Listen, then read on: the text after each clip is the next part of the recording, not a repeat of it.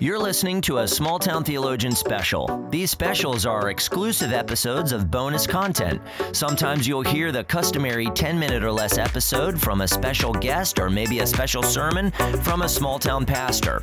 Of course, this bonus content is from a Reformed perspective and meant to deepen your comfort and joy in the gospel. Thanks for lending your ear. Today's special is titled Overcoming Sinful Thoughts and Desires by Grace. It's a sermon I preached at Jerusalem Church in Mannheim, PA on January 23rd, 2022. This sermon gets at the heart of the Ten Commandments and addresses the root problem of sin, the desires of the heart, but also gives a strong dose of the gospel for the comfort of the listeners. The most important preacher in your life is your pastor who loves you. But I hope that God uses this message to encourage, strengthen, and comfort you in addition to the truth, wisdom, and heart you receive from your pastor every Lord's Day. Grace and peace to you. Westminster Theological Seminary designed a virtual training course for pastors and others in Christian ministry. It's titled Behind the Pulpit. It's designed to equip, edify, and encourage pastors and others in their life and ministry. 14 seasoned and trusted pastors share intimate stories and lessons and truths from their ministry. The course has over 16 hours of video content from these men, and I have found it quite encouraging. One of the men is Joe Novenson, a Presbyterian pastor from Tennessee. From the start, his content gripped me.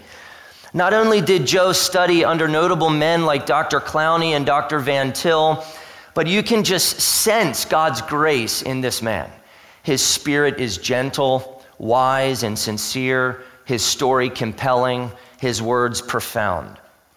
After finishing seminary and shortly after getting married, Joe and his wife traveled across the country so that he could start his job as a chaplain's intern at Whitworth College.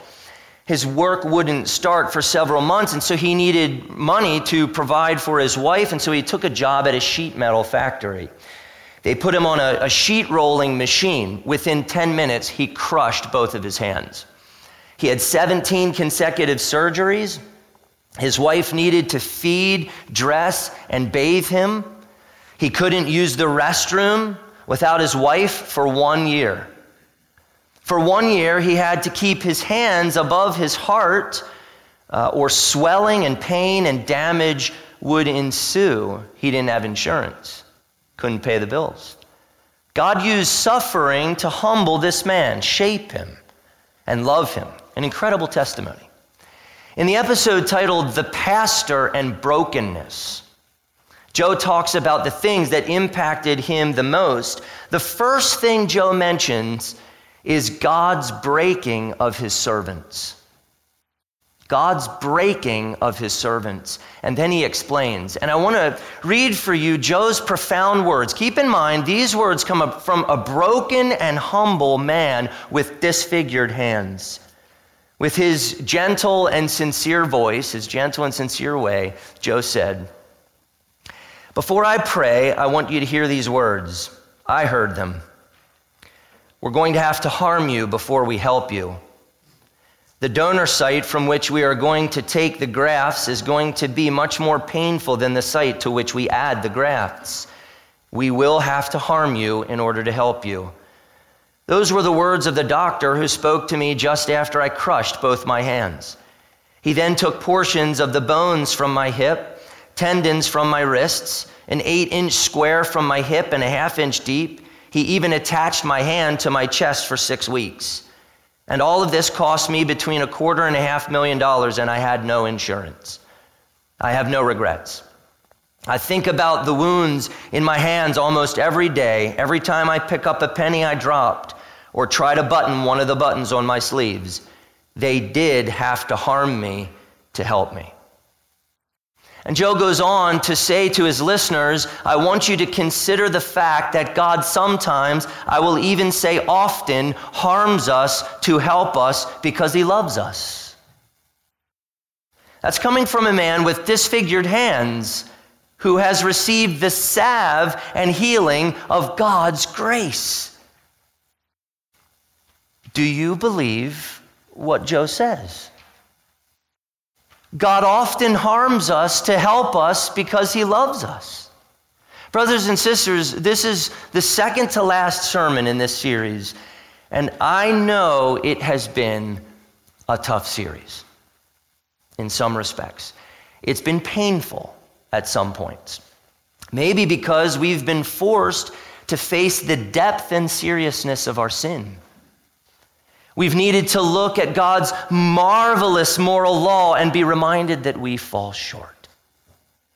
We fall short of who and what God wants us to be. We fall short of who and what we want ourselves to be, and that's painful. Satan wants us to believe that the painful correction of the law is bad, undesirable, even unnecessary. What Satan doesn't want any of us to believe is that God often harms us to help us because he loves us. We've had loved ones die of cancer. And as hard as it may be, it is loving and good for oncologists to diagnose cancer, to locate it, and to show the deadly disease to their patients. That's loving. But the knife of the oncologist is also loving. They hurt to help. They cut to care. They cut to cure. They cut because of how dangerous the cancer is. If they don't cut, people die.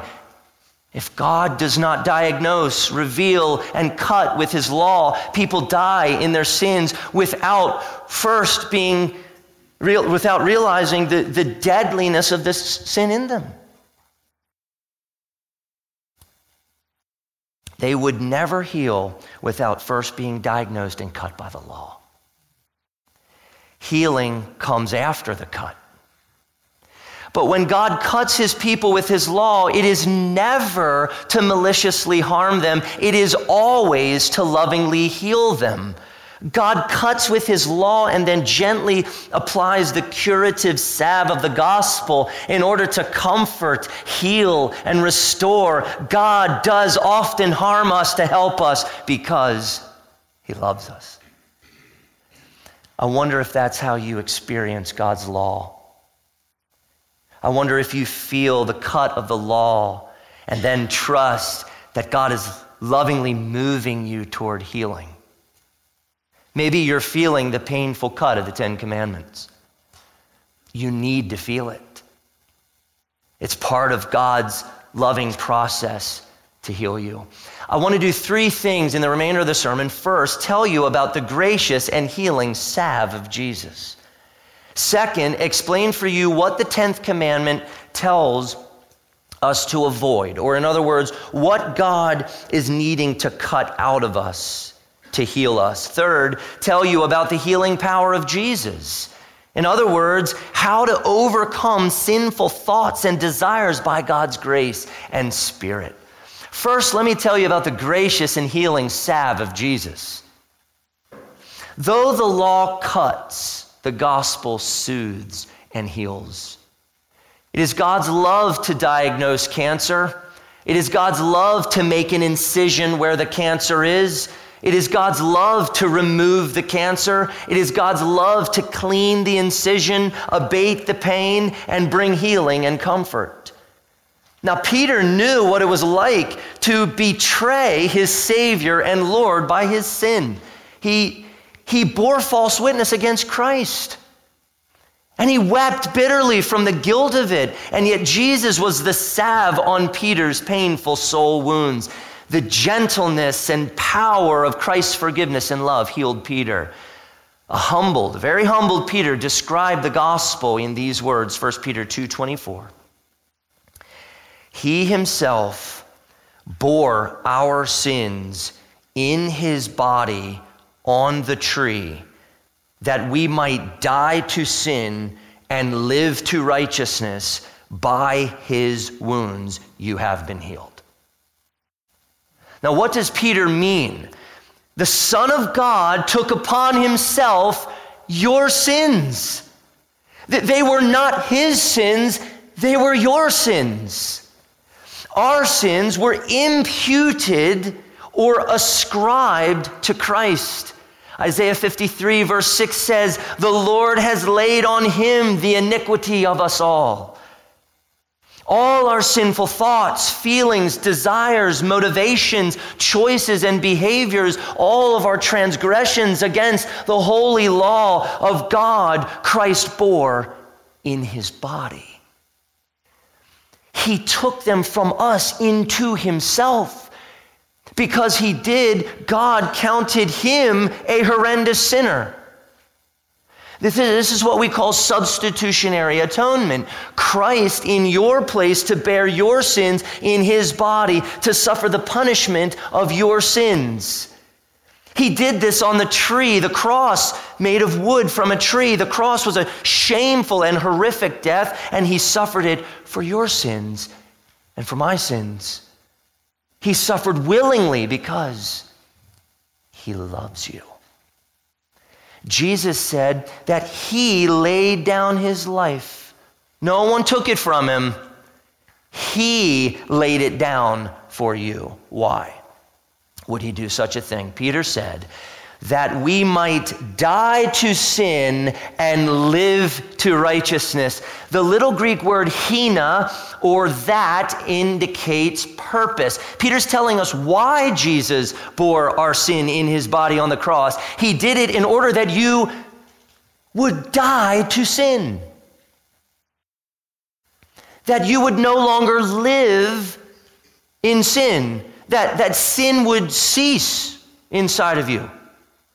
He did it so that the terminal cancer of sin would be cut out of you in order for you to be healed. Jesus also bore your sins in his body on the cross in order to give you life. His intent was that you would then live to righteousness. Romans 6:11 encourages us to consider ourselves dead to sin and alive to God in Christ Jesus. Alive, not dead. Dead to sin, alive to Christ, alive to God in Christ, and the law marvelously tells you and I how to live in righteousness. 1 Peter 2:24 nicely expresses a big point that I've been trying to make throughout this series, that the law lovingly and helpfully tells us what needs to die in us and what needs to come to life in us. There are two equally helpful sides to every commandment. Peter's words nicely parallel this series. He himself bore our sins in his body on the tree in order that we might die to sin, and the law explains for us what needs to die in us, and live to righteousness, and the law explains what must come to life in us. So this is I see Peter just bringing out what is in this series. 1 Peter 2:24 states both sides of every commandment. Die to sin, live to righteousness. Die to sin, live to righteousness. The law helps us clarify both of those sides. And then Peter said in 1 Peter 2:24, by his wounds you have been healed. How can the wounds of one be the healing of another? Interesting. Well, Peter is borrowing from Isaiah 53:5, but he was pierced for our transgressions. He was crushed for our iniquities. Upon him was the chastisement that brought us peace, and with his wounds we are healed. Wounds are marks from getting a nasty beating. Welts all over.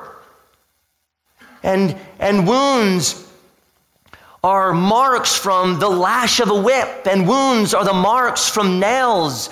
We're talking about trauma. Christ suffered trauma of body and soul. Christ bore your sins and the just wrath of God on the cross so that the cancer of sin would be removed from you and you would be healed.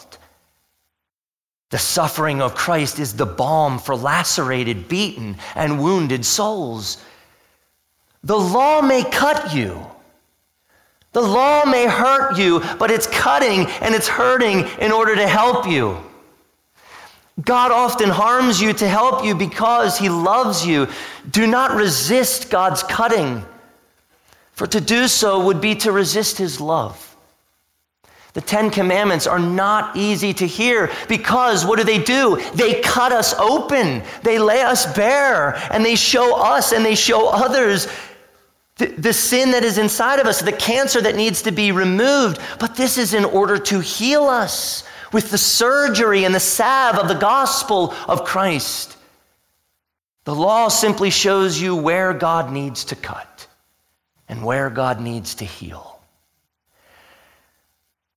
But that's uncomfortable.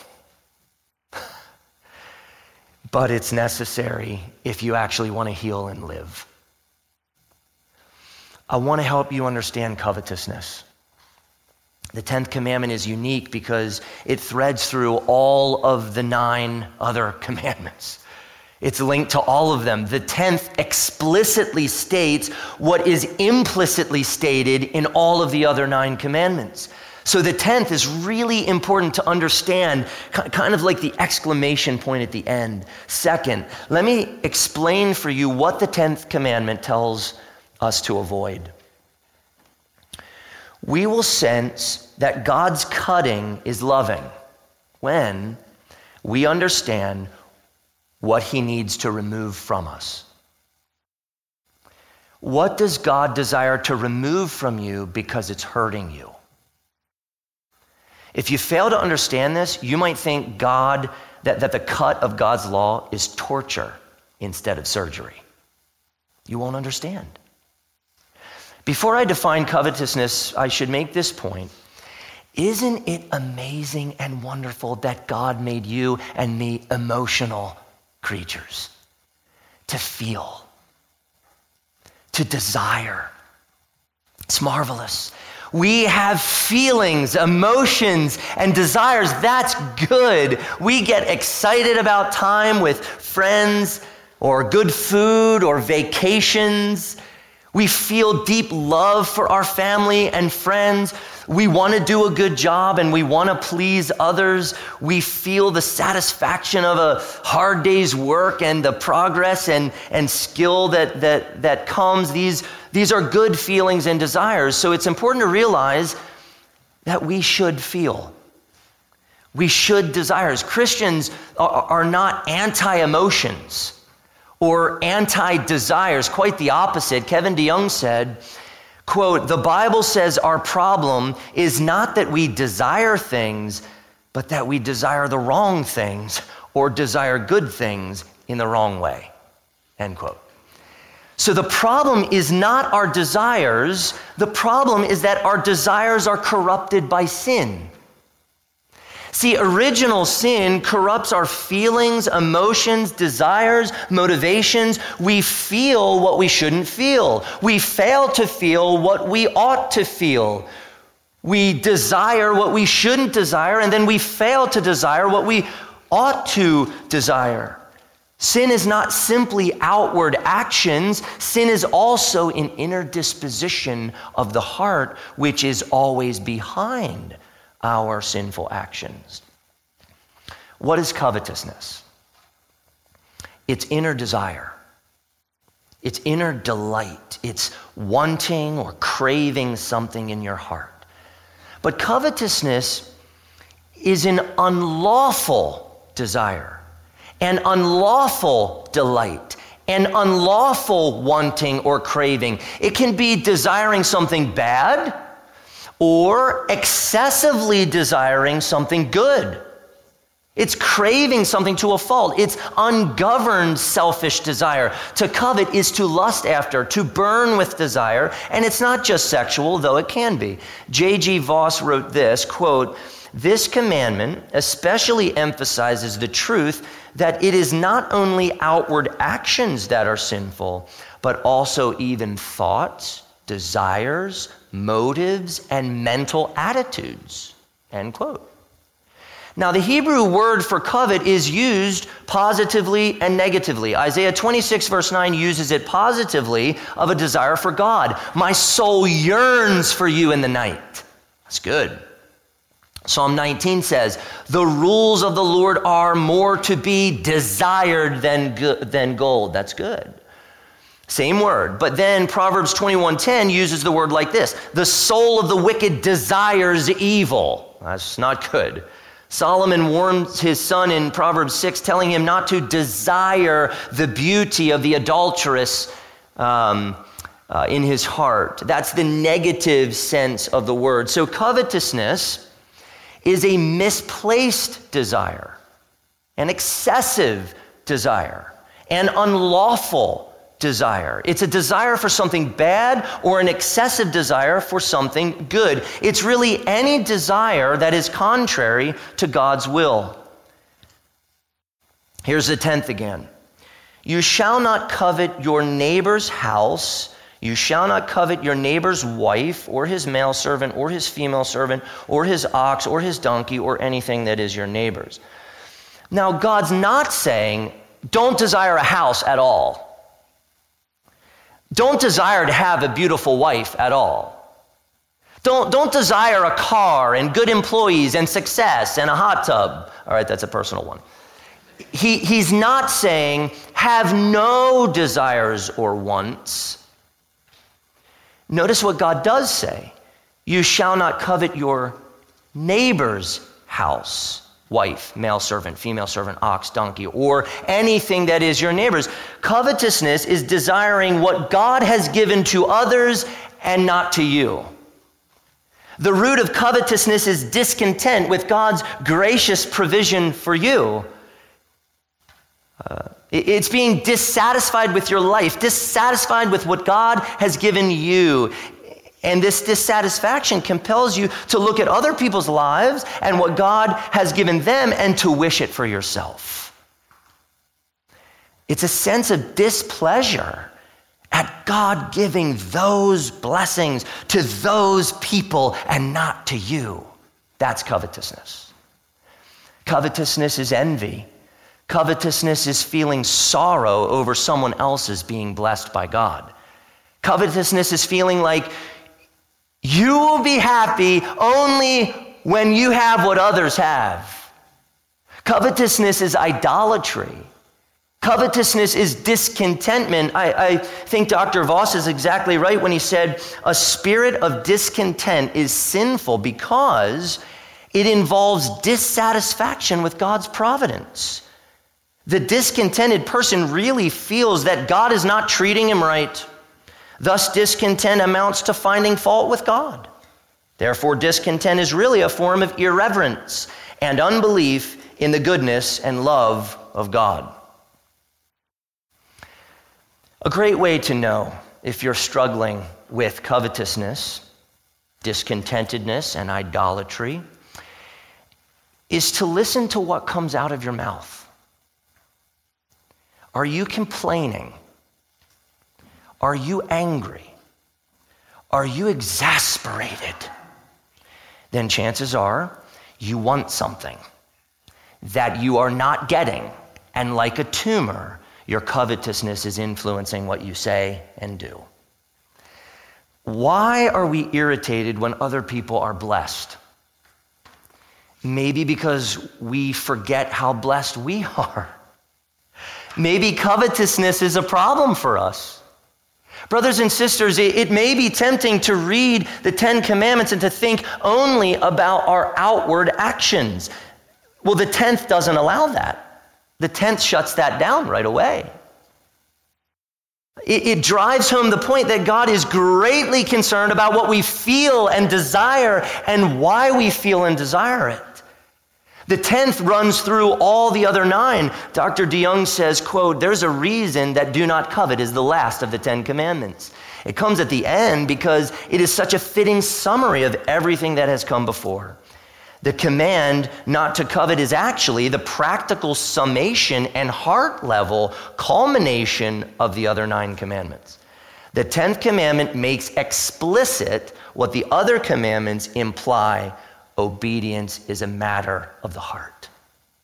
End quote. See, if you're coveting, you're breaking the first commandment because Scripture says covetousness is idolatry. If you're coveting, you get angry, and angry is the root of murder. Anger is the root of murder. James said, you desire and do not have, so you murder. You covet and cannot obtain, so you fight and quarrel. When you look at a woman who is not your wife and desire her beauty in your heart, you covet. And that's adultery, and that's idolatry. When you steal something, you first covet it, and then you take it. Can you see how covetousness relates to the other commandments? Calvin said, quote, "There is no question but that this commandment extends also to those that have preceded it," end quote. Many years ago, a Christian brother in a conversation that we had expressed to me that he thought very little about his motivations. Aren't motivations really important? Why you get angry, or why you steal, or why you bear false witness is extremely important, and the 10th explicitly proves it. I've encountered Christians who argue that emotions are not sinful. It's what we do with our emotions that's problematic. In other words, we're not responsible for what we feel and desire. And they argue that we can't condemn things like sadness, anger, or joy because they're emotions. We can't condemn emotions, feelings. But hasn't original sin corrupted our emotions? Aren't our emotions broken from the fall like the rest of us?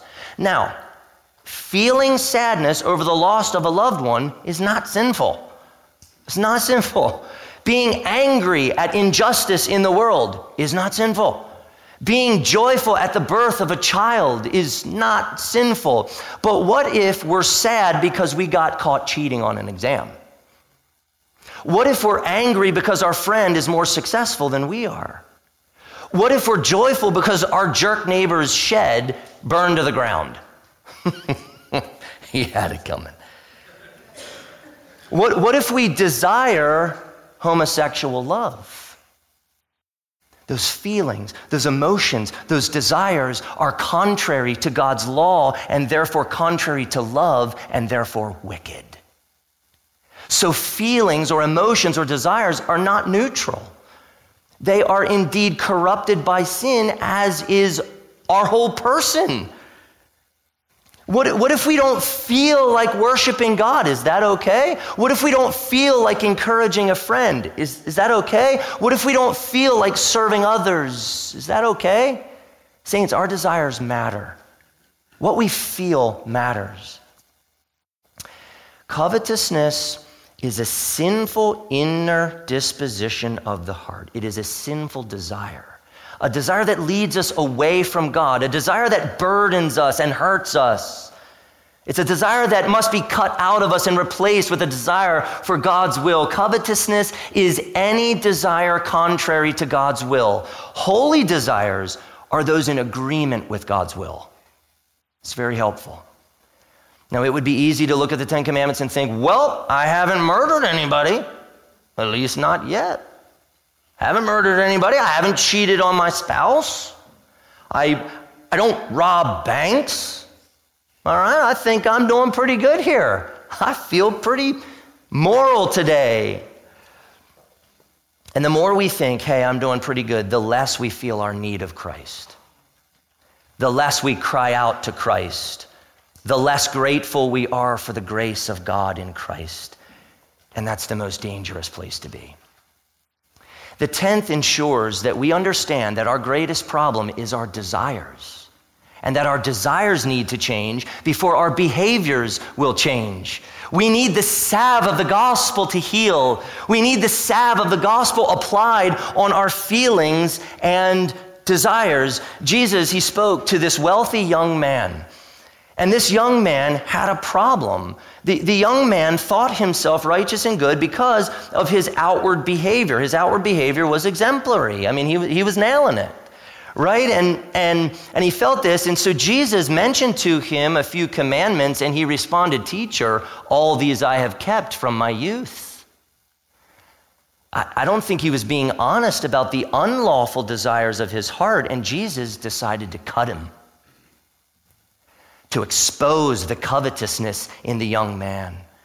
And so with truth, with gentleness, and great care, Jesus cut him. Jesus said, "You lack one thing. Go, sell all that you have and give to the poor, and you will have treasure in heaven, and come, follow me." Jesus essentially said, look, my friend, if you would be morally perfect, then you should have no covetousness in your heart. So let's see if there's any in there. Sell everything, give it all away, then come follow me. The young man left sorrowful because he had great possessions.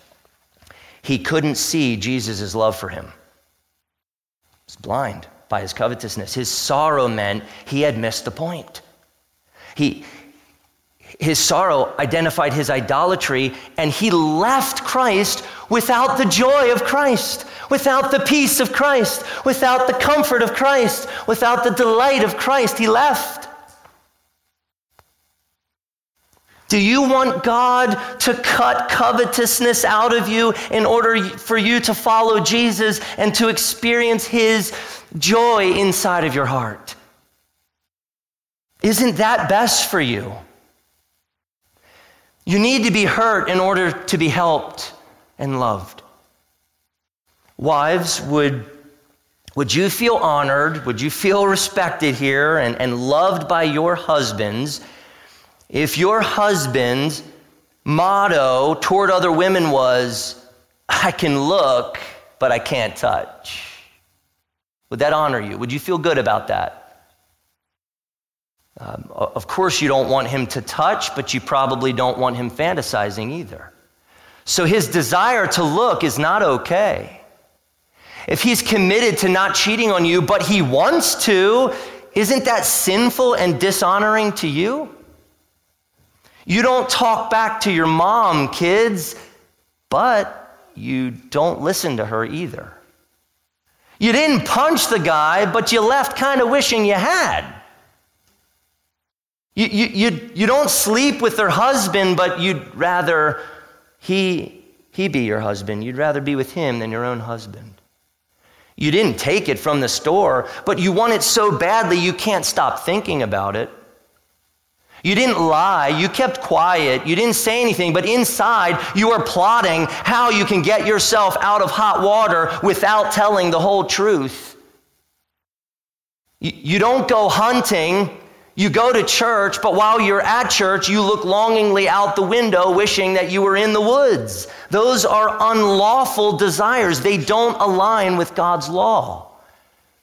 Dr. John L. McKay wrote about covetousness, quote, "Covetous desires corrupt the inner life of the individual, of an individual. And because our inner disposition is so often translated into overt actions, covetousness motivates many other sins," end quote. Covetousness motivates many other sins. Does this hurt a bit? Yes. Realizing how broken you are is painful. For Christians, it's painful because we don't want to be broken anymore. We want to be fully sanctified now. Our sin makes us so uncomfortable. We are tempted to try to ignore it or justify ourselves or simply to despair. This is all a big waste. But we know better. We are so in need of God's grace in Christ that we even need God to change our desires, change our affections, change our emotions, change our feelings. We need him to change all of us because we're so broken. We need God to replace our sinful feelings with sanctified feelings, our sinful desires with sanctified desires, our sinful motivations with sanctified motivations, and sometimes it seems like he's not doing it. Where are you? Now, I do some bonehead things. But I think what burdens me the most are the desires of my heart. That's the biggest burden. I can refrain from doing certain things. I mean, just not going to do them. It wouldn't make me look bad. I don't have to do those things. I can do that, and I can look good in front of others for not doing them, but I can't seem to overcome the unlawful desires in my heart. They just keep coming. They're there automatically, and I feel them, and no one else knows. They're so intense, and it can be so discouraging. What do I do when I feel that, when I want that, when I can't stop thinking about that? Perhaps I need to hear it again. Maybe you need to hear it again. God often harms us to help us because he loves us. I'm grateful that God is showing me the covetousness of my heart because it means he loves me and that he is actively caring for me. What if he let me alone? What if I didn't see it? What if I thought I was okay? And you all know I'm not okay. Not okay. God's grace and his love for me. It's good that you and I know that cancer is infecting our feelings and our desires. We need the cancer cut out of us. We need the salve of Jesus Christ to be put on our soul wounds, to heal us, to restore us, so that we feel and desire that which is pleasing to our gracious God who loves us so. Third, I want to tell you about the power of Jesus over sin. We need this message. We need this hope. How are you and I ever going to overcome our sinful thoughts and desires? My answer and my hope is simple. By God's grace and Spirit at work in me and you through faith. It's God's grace and Spirit. My only hope is that 1 Corinthians 1:18 is absolutely true. For the word of the cross is folly to those who are perishing, but to us who are being saved, it is the power of God.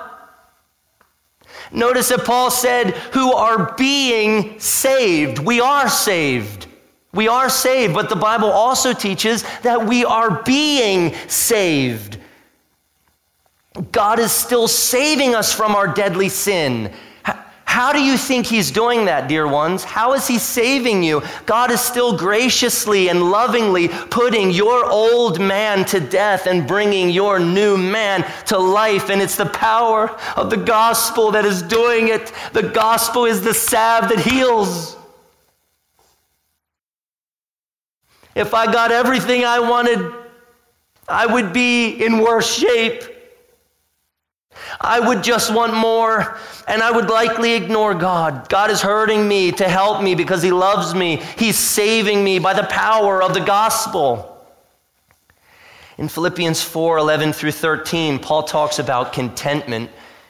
This is often a passage of scripture that is taken completely out of context and applied to soccer and basketball games.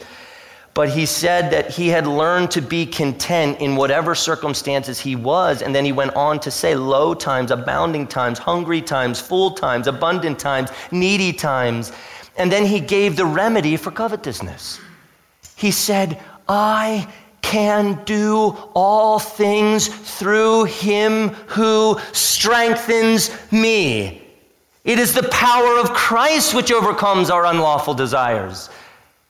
We need his strength working in us. Christ alone has what it takes to change how you feel and how you desire. We need not doubt this. He conquered death by raising from the dead. Why would we doubt his power? He's alive. When you are deeply concerned that your feelings and desires are corrupted by sin, it's just bothering you. Do you know that there are other options than discouragement, despair, hopelessness, fear, anxiety, depression, gloom? There are other options, because what Paul said in 2 Corinthians 12:9 and 10 is entirely true for you and me, brothers and sisters. It is for our benefit And Paul shared his experience with us in Scripture. But he said to me, my grace is sufficient for you, for my power is made perfect in weakness.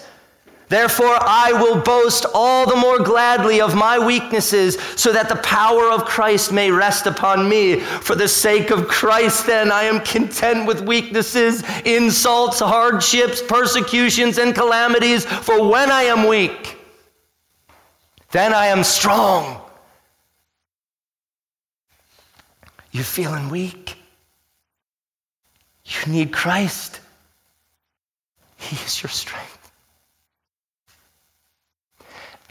Paul only makes sense if in our weaknesses we depend upon Christ who is strong for us. That's the only way that makes sense. Faith. And he makes us strong. It's tempting to feel the intensity of our desires and to try all kinds of strategies to change. Maybe I have to take that. Maybe I have to talk to them. Maybe I have to go there. How about I try this? How about I listen to this? And we try all of these things. Strategies to change when the power is in the sufficient grace of God in Christ. The remedy for covetousness is Psalm 37, verse 4. Delight yourself in the Lord, and he will give you the desires of your heart. Your victory over covetousness and all sinful feelings and desires is God graciously granting you new desires. So delight yourself in the Lord. But how do you do that? You feast on his ordinary means of grace. His word, his sacraments, and prayer. And you trust him to graciously work his Holy Spirit through those means to change you from the inside out. There is great and transforming power in God's word, God's sacraments, and communing with God in prayer. For through these divine means, the Spirit of God applies the salve of the gospel to our hurting wounds. Pursue your delight in God, brothers and sisters, by joyfully receiving the power of the gospel through the word and sacraments ministry of your church. And little by little, God will give you the desires of your heart. Thank you for listening. If you'd like to hear the rest of the sermon series on the Ten Commandments or other sermons from Jerusalem Church, head to jerusalemchurch.net and access our sermon page. Feel free to share this special with your friends and maybe particularly your non-Christian friends. If you are blessed by Small Town Theologian or would like to hear content on a specific subject, I'd love to hear from you. Shoot me an email at smalltowntheologian@gmail.com.